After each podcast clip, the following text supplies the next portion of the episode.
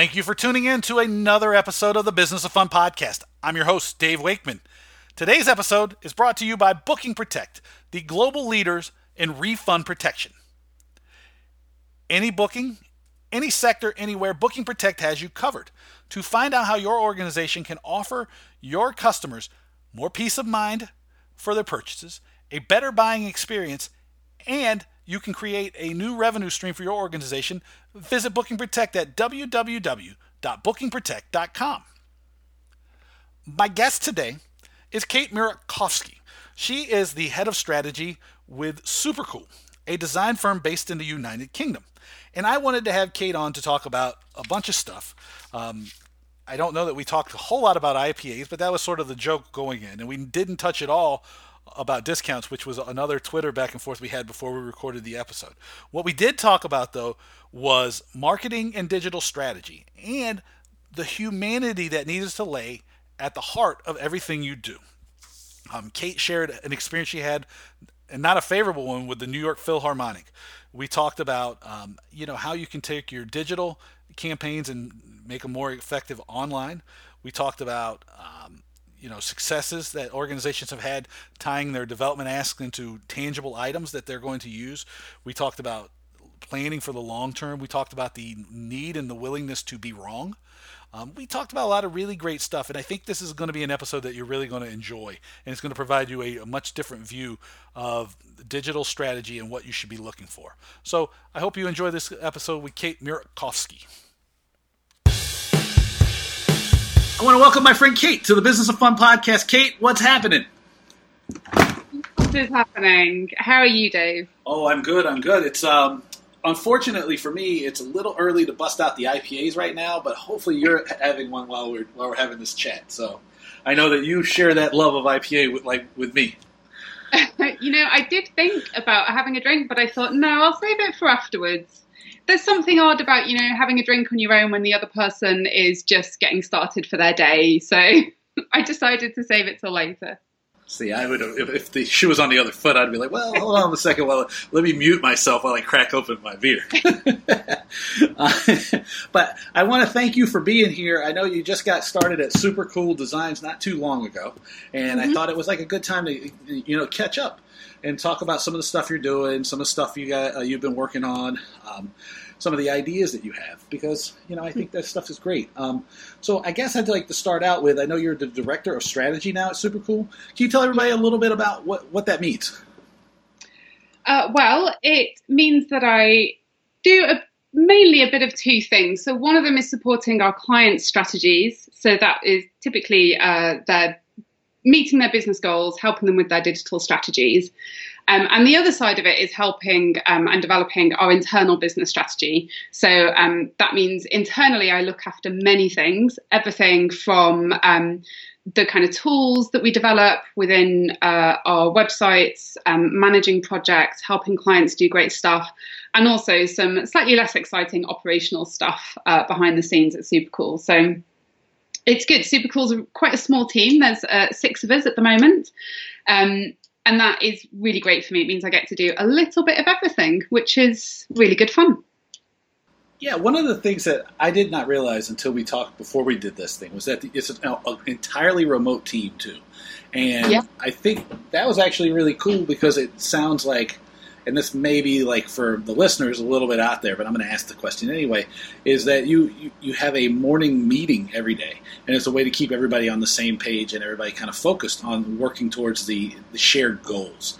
Um, what do you what about that makes it effective for you? Because I think one of the challenges that everybody kind of deals with is making sure everybody's like on the same page and you know working towards shared goals and especially in a remote situation. I mean, you know, to me, it's interesting, and hopefully, it's interesting to everybody else. How, you know how how it's done and why it's effective.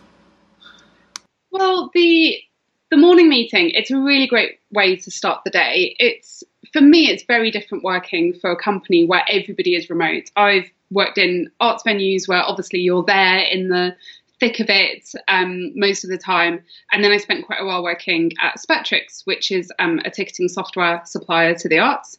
Um, and we had quite a vibrant office environment there. So this is the first time that I've done remote working and working from home full time. Um, and that morning meeting, so we're early birds, we start at 8 a.m. every morning, and everybody's on the same meeting.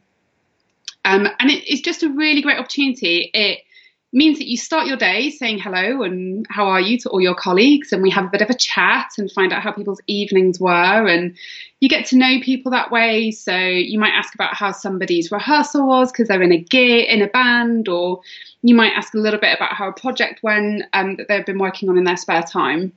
Um, and then it's also an opportunity. We we kind of go around the room, the virtual room, and just chat about what it is we've been up to the previous day or um, the last week or so, and what are we going to be working on over the ne- the rest of the week. So it's a really nice opportunity to get together and. The luxury of being a smaller team means that we can do that very effectively. It's one of those things that is a little bit trickier. If you're if you're a team of 50 people, practically you can't get 50 people in a room together and have a conversation around the table about what everyone's doing. Um, definitely the one of the great things about it, especially from my point of view, is that I'm listening to what a back-end developer has been working on on the servers.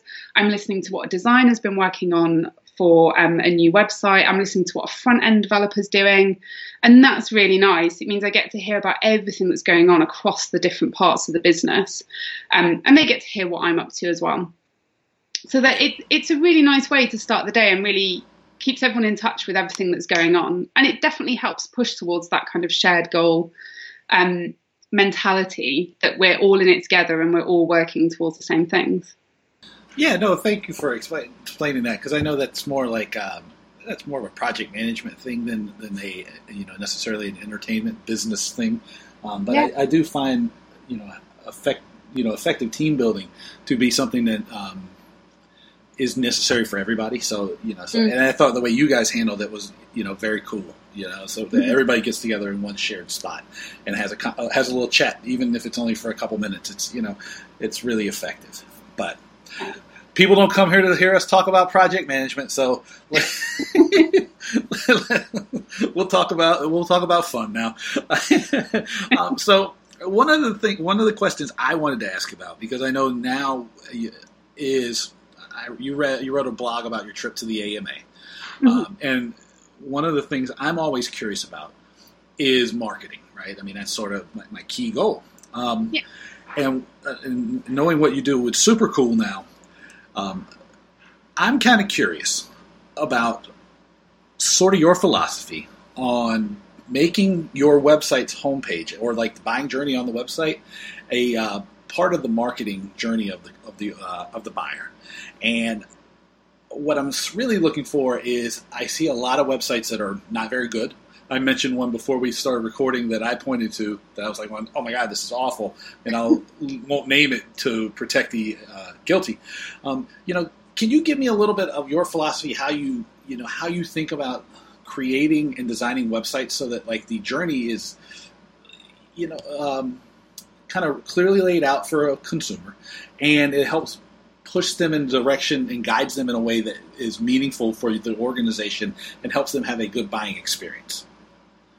Yeah, so I think there's a couple of things that we that we take into account. So, I mean, we have um, my colleagues are very much uh, look after the design elements and how things look and how people interact with them. And um, the things that I tend to focus on really is the data behind what's going on and actually looking at audience behaviors and how are they interacting with what's already there and how is that influencing their behaviors um, from start to finish. I think the homepage on any website is a really interesting challenge. Um, and if you, you know, if you look at it from the point of view of an organization, typically it's the marketing team's job to have an overview and manage the website and what goes on there and, and how it works. And they're usually under quite a lot of pressure from various departments in the organization who are under their own pressure of certain targets. And everybody wants their bit on the on the homepage. So the hires team wants a bit about hiring the venue on the homepage, and the development team need a bit about how to support the organisation on the homepage, and then the box office want frequently asked questions on the homepage. It kind of builds up and builds up and builds up. And I think what's really interesting is I I work with a lot of our clients to to encourage them to take a step back and think what are the overall business goals of the organization and what are the priorities not as an individual teams but as a collective what are your priorities and what is it you're trying to achieve because when we look at the stats for those home pages the number of people who are clicking on something like uh, food and drink or uh, hiring options are so small compared to the overall traffic on the site. I mean, we're talking less than 1% of people are going to click on the hire us section, whereas the majority of people are hitting your website and they want to book a show or they want to um, find out what's coming up or they want to book a course. You know, they want to engage with you. Um, basically around your your principal product as an organization. Um, so my philosophy really is to to encourage people to think about what the audiences are actually doing and what visitors to your website are trying to achieve looking at the data and using that to inform the decisions you make um, and then from then on we we have plenty of information that tells us how people like to make purchases and obviously we have some opportunities and some restrictions depending on the ticketing system that we're integrating with and the kind of things that that can provide. Um, but yeah, I think that the the homepage is it's really fascinating how homepages work and and what people want to see on there. Um, it's a really interesting challenge to get it right. Yeah, no, and it's and I like what you said about you kind of define it like what, what are we trying to achieve here, right? And, and that's sort of the core question I always ask when I'm working with people is like, well, what's success going to look like for us? If we are, if we, if, if we achieve what we're, we're, we're trying to achieve here, how are we going to know it? Well, you know, how's it going to hit us in the face? And and I'm going to speak for myself here. Even when I get people to tell me that and they explain it, and we we are clear on it, um, they they still sort of don't get it you know, intell- they get it intellectually, but emotionally they don't get it. And then when I know when you're talking about having so many constituencies that you're dealing with, and everybody's advocating for their little uh, silo, their little piece of the puzzle, you know, mm-hmm. how do you how do you push back or keep everybody focused on the big goal? Because I, I, you know, speaking for myself, I know that's a big challenge. Sometimes, a lot of times, is getting people to maintain a focus on the real goal. How, how, do you do that? Because it can go out of whack, I know, on a website very quickly. Yeah. I mean, I think one of the biggest challenges to achieving that is the idea, especially in an arts organization, of how you how you communicate those high level business goals and how you manage targets.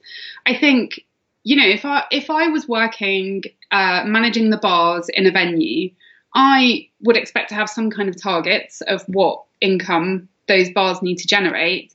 And there would be pressure on me to achieve those targets. So naturally, I'm going to put pressure on other people around the business to help me achieve those targets. But I think what sometimes gets lost in an arts organization, um, and in fact, any organization, I think, is actually the combined targets. So, this idea that there's a bit of give and take. So, if we can push a bit more of the fundraising activity on the website, actually there isn't so much pressure to make every penny you can through the bars, or there isn't so much pressure to increase income from another area. And I think the organisations that do it really well and get it right are the ones who do think collectively and work together on those joint goals, which need to be really well communicated. Um, I think something that's really fascinating, and I've spoken to a lot, lots of arts organisations about this, especially when I'm coaching people on how to ask for donations at the point of sale. Um, I'll ask the box office team, "Do you know what your organisation's accounts look like? Do you know what the goals are, what the targets are? Do you know how much of your organisation's income is made up from ticket sales, from secondary spend, from hires, from uh, donations, from grants?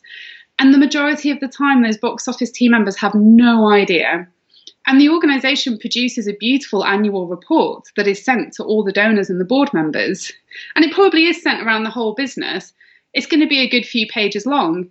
And the box office team don't necessarily think of that as something that they need to engage with. Um, and so they just don't have oversight. They just they can't see the bigger picture. And I think that's something that can cause quite a few issues. Just this idea that not everybody in the organization really understands or has has a vision of what the organisation's goals are. And as soon as you get through that, as soon as you get people on board with those goals and communicate them effectively, collaboration across teams and teamwork becomes a little easier because you have something to work towards together. Yeah, that's I think that makes a, uh, beyond sense to me. I mean, because I mean, I mean, because it's not uncommon to find that you know, no matter what, or when you said it was, it could be any organization. This is true. This is what mm-hmm. I've found by working across, you know, in organizations all over the place. Is that most of the time we've specialized people to such an extent that they're almost incompetent at doing their job because they, you, you need the the understanding of the whole picture to be really effective, right? It's you know, if you're asking a somebody at the box office to help with the donations, you know, and development dollars, and they don't have any idea where the money comes and goes, and you know, yeah. and, and what percentages it comes, it's really tough for them, right? And you've actually you're doing them a disservice because they're going to look like they're they're going to look stupid. I mean, you know, how, there's no two ways around it, and it's not their fault. And you know, so that's like a really a really key point. Um, you know, is like everybody does need to get fed in on the goals, and they need to understand why it's important. Um, I think, you know, and not necessarily in the arts organization, because I don't know too many arts organizations that have these, but in some of the, I think, especially in Silicon Valley here in the states, um, mm-hmm. and some of the sports organizations, they, that's the move towards the chief revenue officer has been helpful because it's just like somebody who can help make you know pull like the marketing and the strategy and the sales teams all together so everybody's kind of you know there's there's somebody whose job specifically is to un- make sure that those all are working together. Um, yeah. You know, and I think it's really important because again, asking people for money is tough. You know, it's not easy, especially and if you don't know why you're asking or what you're asking for, it makes it even tougher. Um, yeah. Yeah. So I think I, I think that the asking for donations at the point of sale is a really great example because teams who are partly terrified of asking, don't know why they're asking, don't know what they should be asking, will really struggle with it. But if you spend one morning coaching those teams and talking to them and listening to their concerns and why they're worried about it and providing the resources so that they can help answer some difficult questions, it totally transforms how much that team can raise and how they can talk to your customers about the fundraising and the charitable work that you do. Um, and it doesn't it doesn't take obviously there's lots of ongoing coaching and support and um, guidance that, that a team manager or team leader needs to do to keep that momentum going. But to initially kick it off, it's just a couple of hours of time and a bit of information. It it's actually really easy, but it's something that gets forgotten about quite often, I think. And I think the interesting thing to me too is because I know you, you focus on audience behaviors as well, is that I don't think people necessarily always understand how important some of you know how some of these social cues and some of these you know small asks are you know how powerful they are in creating a you know number one if you're you know already buying a ticket and then you explain to somebody readily what the mission of the organization is, and then you ask for like, can you contribute to this mission, right? You know, the likelihood of you getting a donation goes up, right? And then if yeah. you and if you phrase the ask for the donation in a certain way, you're likely to get a donation. Then, if you reach a certain level of donation, you make it so that it seems like everybody can give. Then the story becomes, well, I'm not the kind of person who gives the minimum; I give more. And you know, all of a sudden, you've created three or four or five touch points that not only get you more development dollars now, but it also starts to establish a relationship with the with the potential donor.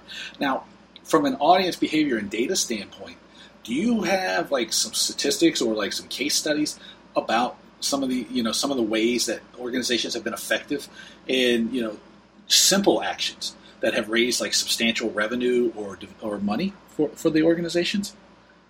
Yeah, I mean, there's a couple of there's a couple of organisations that I worked with whilst I was at Spectrix. So one that comes to mind is Brewery Arts Centre in um, Kendal, um, over here in the UK, and they did some really great work um, around coaching the teams to ask for support.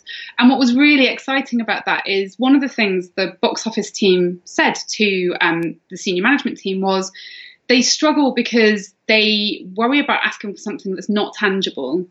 So they said it's easier when, you know, we're starting out doing this, we're all a bit nervous. It'd be really great to have a tangible thing that we could raise money for. Um, and the head of development there went away and, and did some work and thought, well, one of the things that we really need to do is fix our lift. So we, we really need to fix this. Um, and he managed to get match funding from the Arts Council. And so it went from quite a nervous position where the box office team were unsure about what they were asking for and why they were asking to the box office team being able to say, would you like to make a donation towards uh, fixing our lift so that our building's more accessible to audiences and it's being match funded by the Arts Council and with your gift aid, a two pound donation becomes two uh, becomes four pound fifty.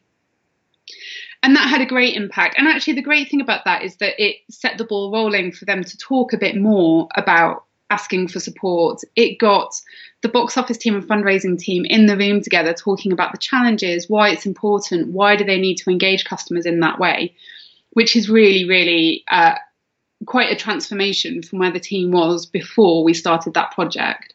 Um, another thing in terms of digital fundraising that I think is really exciting is um, a project. So super cool. The super cool team did this before I arrived, but it was with Scottish Ballet, where um, last Christmas they did a campaign around sponsoring or dedicating a bauble. So you could buy a Christmas bauble. It's it's like a little Christmas decoration, the kind of uh, ball that you hang on your Christmas tree, um, and it was all digital. So it was all online, and you could click on the bauble and you could make your donation and make your dedication there and then. And what was really interesting about them is that they raised um, quite a quite substantial amount. I think it was a it was over ten thousand pounds that they raised just before Christmas. Um, but they the average donation online was higher than the average donation that came in over the box office or via post.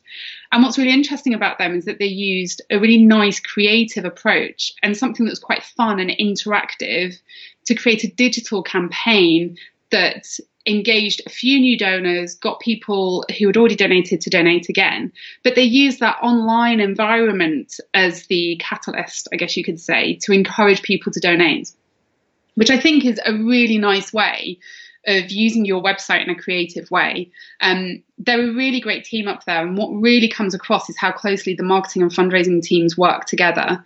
Um, it definitely feels. I, I as I say, I'm quite new to Supercool, so I don't know them hugely well, but it definitely feels like there's a great, uh, a huge amount of collaboration there, and they're really joined up in their thinking of how they use their website to engage audiences and donors, which is really nice, and, and it means they're getting some really nice results as well. Yeah, it's interesting that they were able to get more money from their online uh, campaign than they were from their physical campaign, because yeah. and because if you take that along with the Arts Center in Kendal, and you talk about the tangible versus the intangible, and online bauble is completely yes. intangible. And, and it, so it's it's interesting to hear that they had such great success. Though I appreciate uh, the box office staff not be you know wanting to understand what's tangible. Um, you know, mm-hmm. and I kind of uh, you know coach people through the idea that you know, just because it's not real, right? Just because there's nothing tangible, that doesn't mean there's not valuable. Uh, you know, the intangible is not valuable because a lot of times the intangible is a feeling, an emotion, which can actually be much more powerful than yeah. than the tangible yeah. thing. But I also uh, like the fact, though, that like you know, coaching people through you know something that they can see and feel and touch, right? Because part of it is like just to get people to give the first time is really really yeah. difficult and then once you have um, you have them in your ecosystem, it becomes easier to get them to stay there as long as you are continuing to add value and to create a connection and to develop a relationship. Now, mm-hmm. from your point of view, you know, uh, what are some of the effective ways that people can make sure that like some of this giving and some of these uh, purchases and some of these actions aren't just one-time things. How can you help make them sustainable and you know help, uh, I guess, eventually leading to a longer-term, uh, more stable relationship? I think I think it's one of the most important things that the the arts in particular really need to focus on the idea of retention and increasing engagement with audiences. It is so costly to get first time bookers through the door and it, you know, if you just think about the cost in doing that, the advertising on bus stops or in local newspapers or doing leaflet drops, all that stuff just costs a very small fortune. Whereas once somebody has booked with you and you have, say, their email address or their postal address, and they're happy to hear from you again, getting in touch with them is just so much more cost effective. Um, I think, from my point of view, there's no there's no kind of one trick fix to increase uh, engagement and reattendance, it has to be a full strategy that works across the organization. And it has to be something that has various different touch points. So the, the worst thing you can do is assume, and I don't know if this is going to um, create a bit of hate mail, but you can't just assume. I get it anyway. Don't worry about it. I get tons of it. It's totally fine this idea that the artistic product on the stage is so unbelievable and so powerful that you need to do nothing to get somebody to come back is it's just not going to happen. Um, you know, people are busy. People have limited resources, limited time, limited money. Uh, just you know, there's a lot of draw on people's attention now, and you can create the most magical, unbelievable, uh, life changing experience inside that auditorium. But you still need to work hard at getting that person to come back. Um, and there are lots of ways you can do that. Really simple things like post show emails, which people get in their inbox the next morning. Um, making sure that when they're there in the building, they have a really great time, that your staff are really friendly and that everything's easy to find and that you know, there's nothing that ruins the experience uh, from start to finish. Um, and I think one of the really one thing that I very rarely see that I would like to see more of is more connection between that uh, marketing and box office strategy of engaging new bookers again and the programming teams. Um, because it tends to be quite a linear process. You know, a, show gets programmed, it gets given to box office and marketing to set up on the system and to market. And the marketing team work really hard and they get audiences in. But it tend it quite often stops at that point. And what would be really great is let's say you have a show coming up that you know is going to have be a big hitter with first time bookers. So you know that you're going to have more than your average amount of first time bookers at that show it should be that you have another show that is similar to market to those people in a decent time frame let's say in six months time that you can tell them about next day. And so you can keep them excited. Um, it's that join up between programming scheduling and audience development that sometimes means things fall down and, and don't quite work.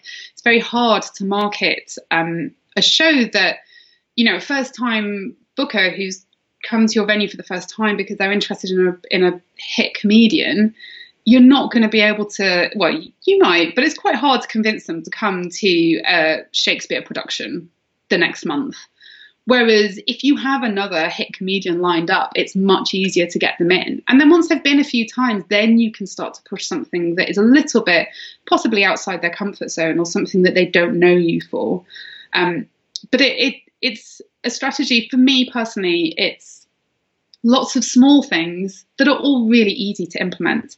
It it takes no time at all to implement post show emails, to set up a lapsed booker campaign for those bookers that have not been in the last three years, or to set up something on your on your website or your CRM system that recognizes a new uh, a returning booker and engages with them slightly differently. These things are all quite simple to do, um, but you have to do lots of these small things to have an impact. I think. Yeah, and I think that's the um, the big issue is that everybody is looking for the magic bullet. Yeah, and there's no magic bullet, right? It's um, it's, it's, typically a lot of small things done consistently that yeah. make you successful or not successful. I mean that, that that's at least been my experience. And what you one point you brought up that I was really probably bears even more emphasis to is you you specifically pointed out men and the fact that like if you have a comedian, maybe you have another comedian coming in um, because it's going to be very tough to get you know somebody who'd never ever been to the arts or to the theater before and comes because there's a comedian there to go out and book an entire season of Shakespeare. Yeah.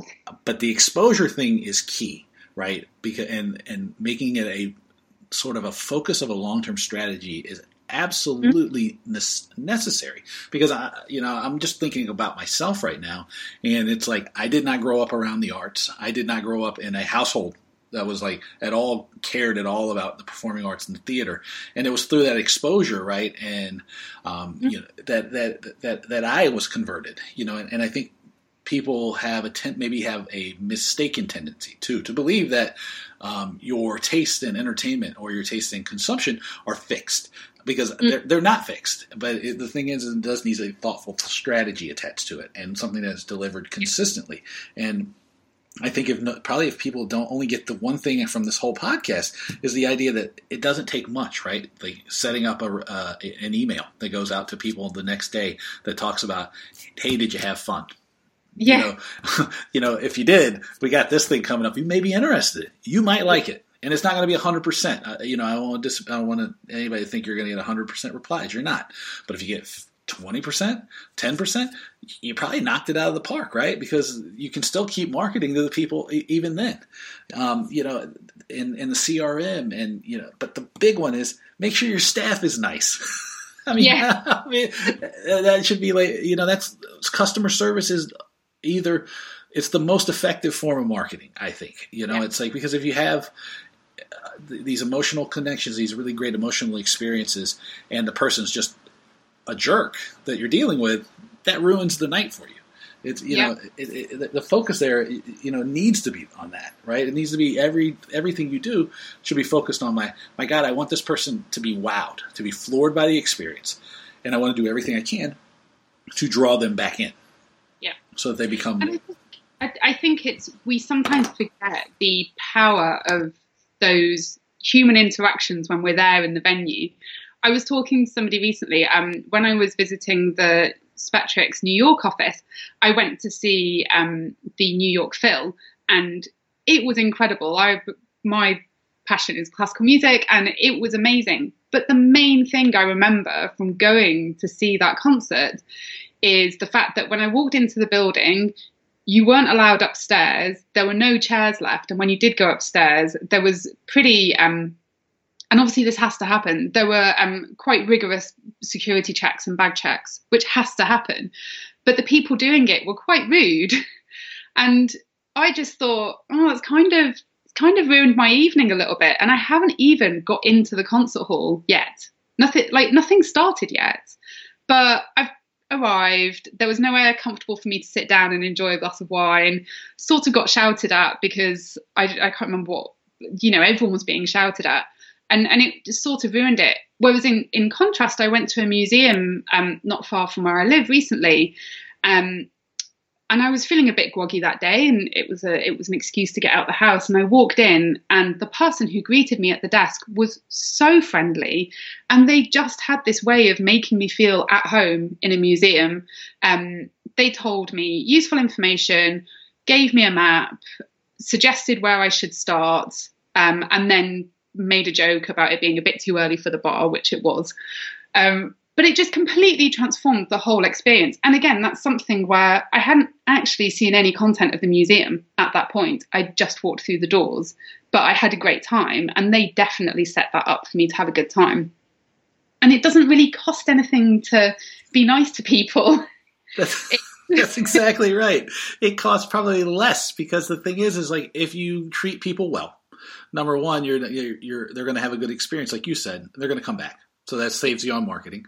You're also if the people are like happy to be there and they're happy to engage with people, your turnover is going to be less. So your, your your staffing costs are going to end up being less over time because you're not going to have to replace everybody. I mean, it's nuts. And then I and I feel bad hearing about your experience with the Philharmonic in New York because I know that it doesn't have to be that way, right? I mean, I mean, I get it. New York's hustle and bustle, but that doesn't mean New York's filled with people who are grumpy and hate everybody. I mean, I lived yeah. there for a decade, and I knew plenty of nice people.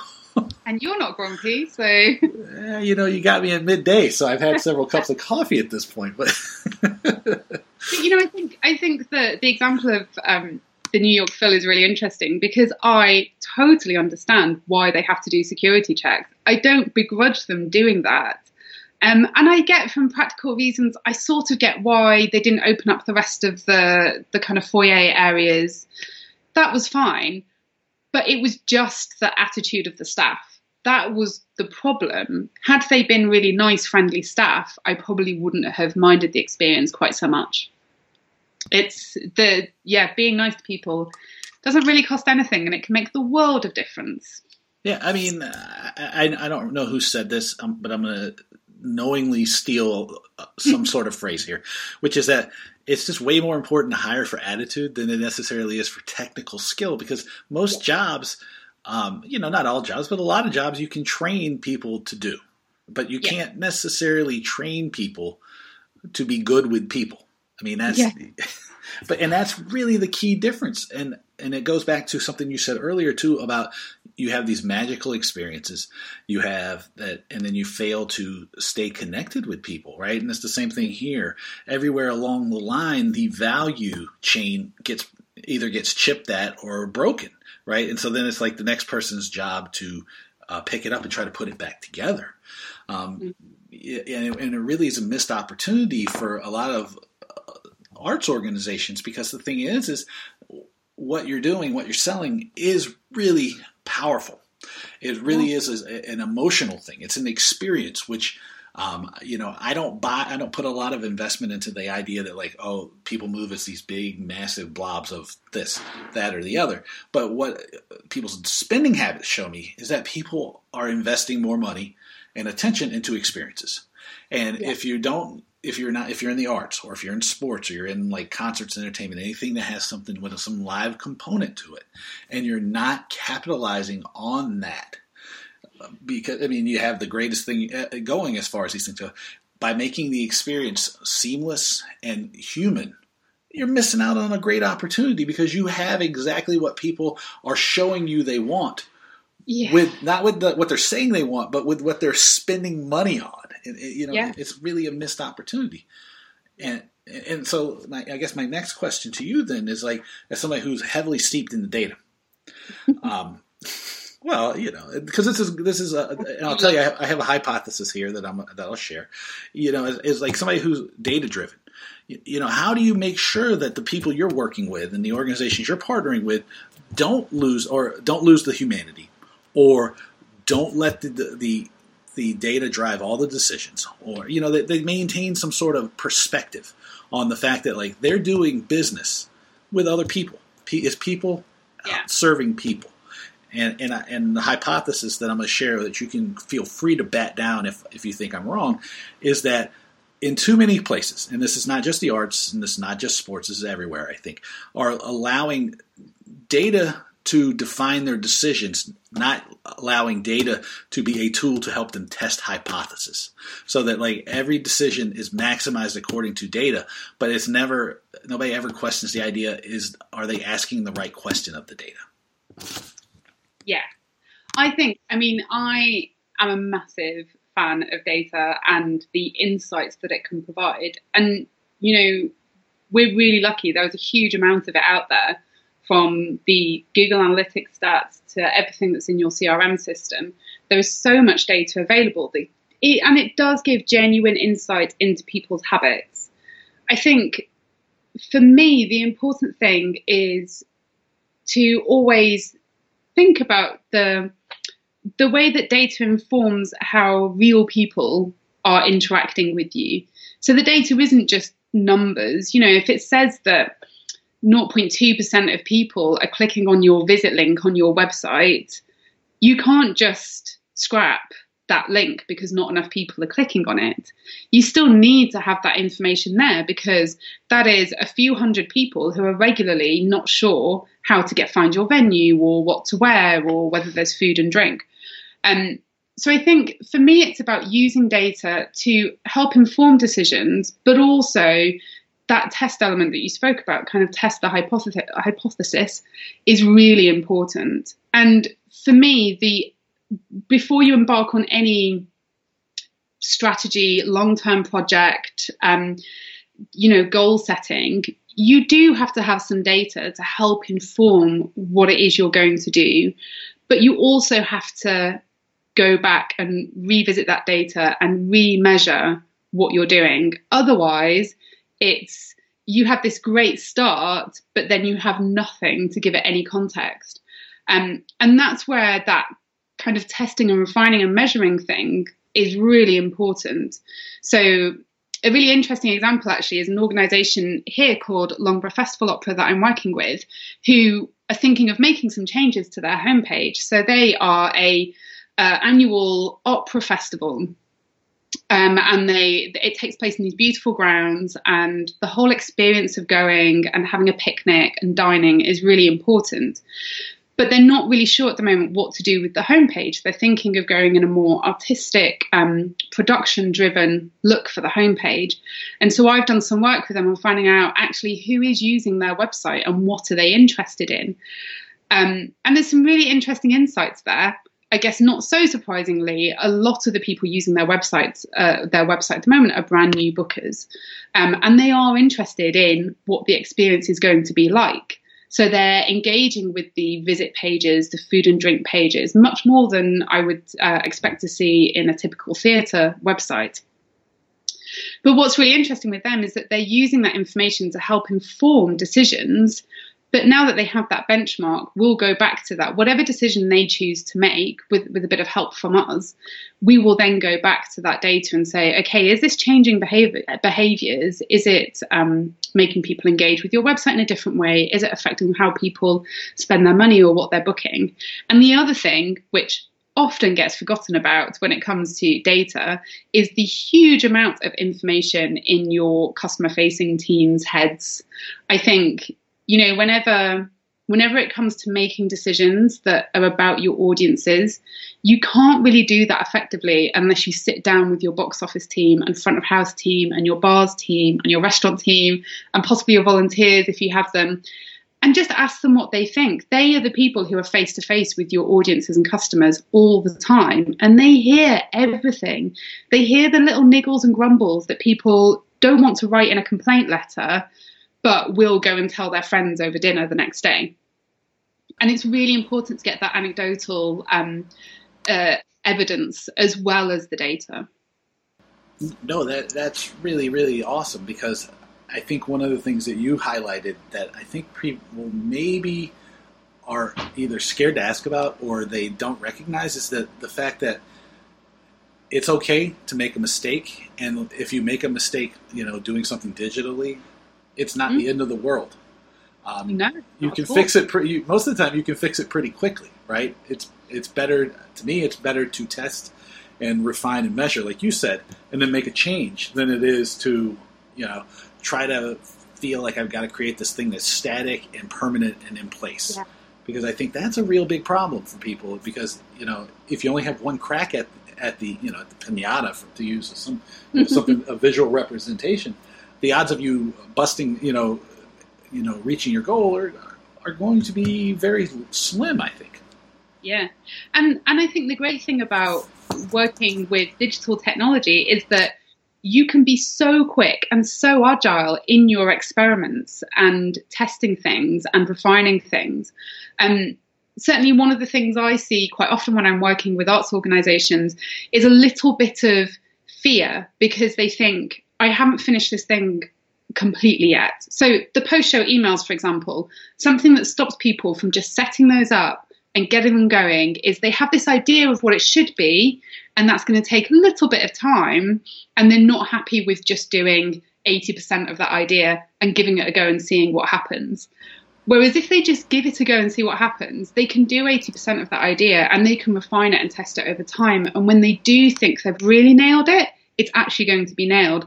There's kind of, I'm not sure, I'm not 100% convinced myself about this, but I wonder if there's really much point in trying, even trying to nail it first time, because if you do, then you haven't experienced any of the failures. You're not really sure why it's working, and you might have missed out on something that could be working better, but you never tried it.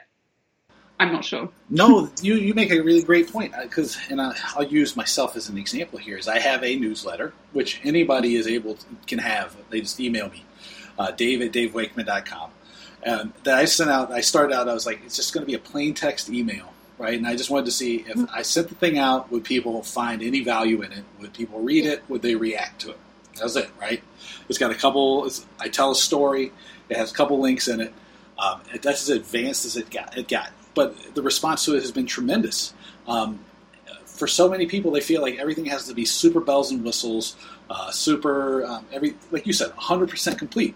Um, you know, use my example. The thing was like really like thrown pull out of a hat, and it worked very well. I mean, you know, it's, one someday I will upgrade it. Maybe I'll even put a little graphic, like a like a logo or something on it. But I haven't needed to, and, uh, and I've received way more value from it than I could have ever imagined. And I would guarantee that many arts organizations would find the same thing happened. Right? It doesn't have to be perfect; it just needs to be done. Yeah. I think that's the thing. I think, you know, having something is better than having nothing. And if you're aiming to get it 100% absolutely spot on from the very beginning, chances are for a good long time you're going to have nothing because it takes time. It takes time to get it 100% right. Um, well, let me ask you this though: Is anything ever 100% either? That's the other question they need to ask themselves. Because if it is, please show it to me because I have yeah. yet to do anything that's 100%. I think that's the really interesting thing about trying to aim for this perfection is that by doing so, you miss out on so many other ideas and things that might work. And actually, you're not really you're not really testing anything or pushing the the boundaries of what you know and understand. Um, and and you can put yourself in quite a quite a precarious situation where you invest a lot of time and energy in doing something that you believe is 100% right and it just does not work.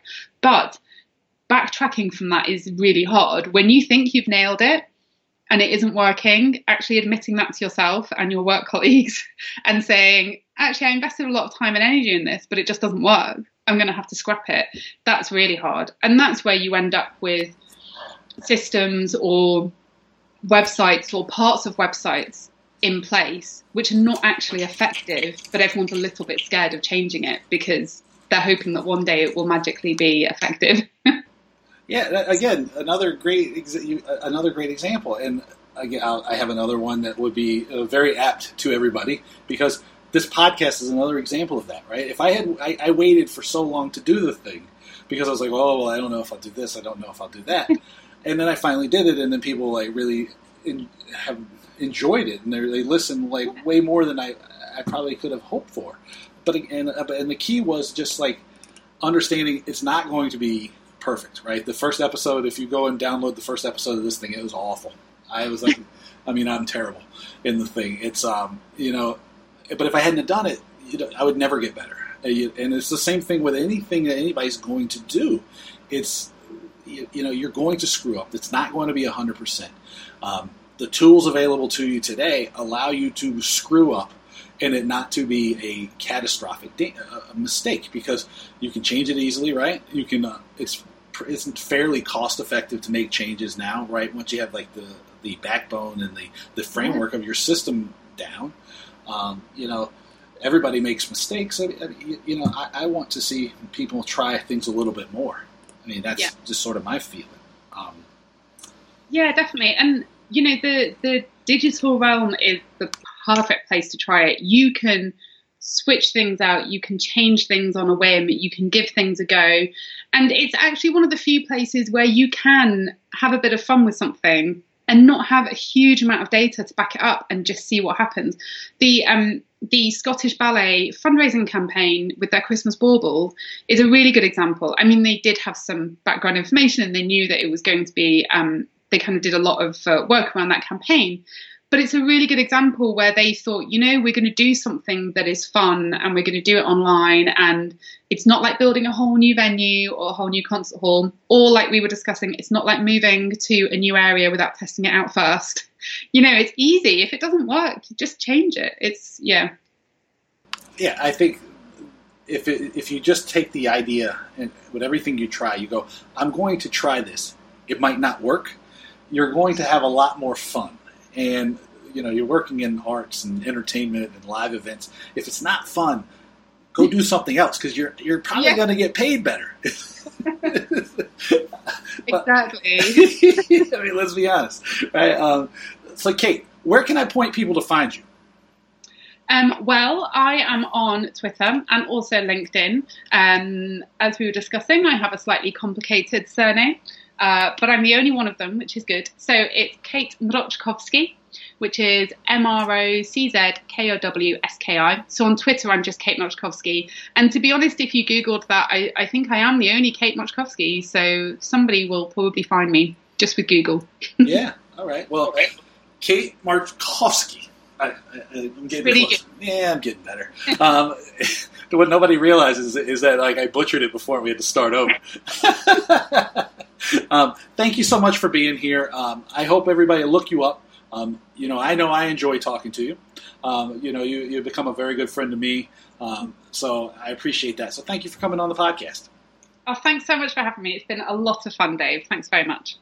One more time, I'd like to thank my guest, Kate Mirotkowski, for taking the time to talk to us today. As always, you can find me on my website, which is www.davewakeman.com. You can also email me with any questions, ideas, concerns, thoughts, whatever, at dave at davewakeman.com. As I mentioned in the podcast, I have a weekly newsletter called The Business of Value that I'm willing to send to you if you want to email me your email address at that dave at davewakeman.com email address. Just put newsletter in the subject line and I'll get you signed up. And finally, if you like what I'm doing on the podcast and you listen and you enjoy it, I'd love it if you'd subscribe on Stitcher or Spotify or iTunes. And if you could leave me a review, that'd be super awesome. One more time, I'd like to thank our our sponsors, Booking Protect, the worldwide leaders in booking protection. Um, find out more about how Booking Protect can help you create a better buying experience for your customers and create more peace of mind in the purchase while giving your organization a new stream of revenue by visiting them at www.bookingprotect.com. And until next time, thanks for listening, and I'll see you again soon. Take care.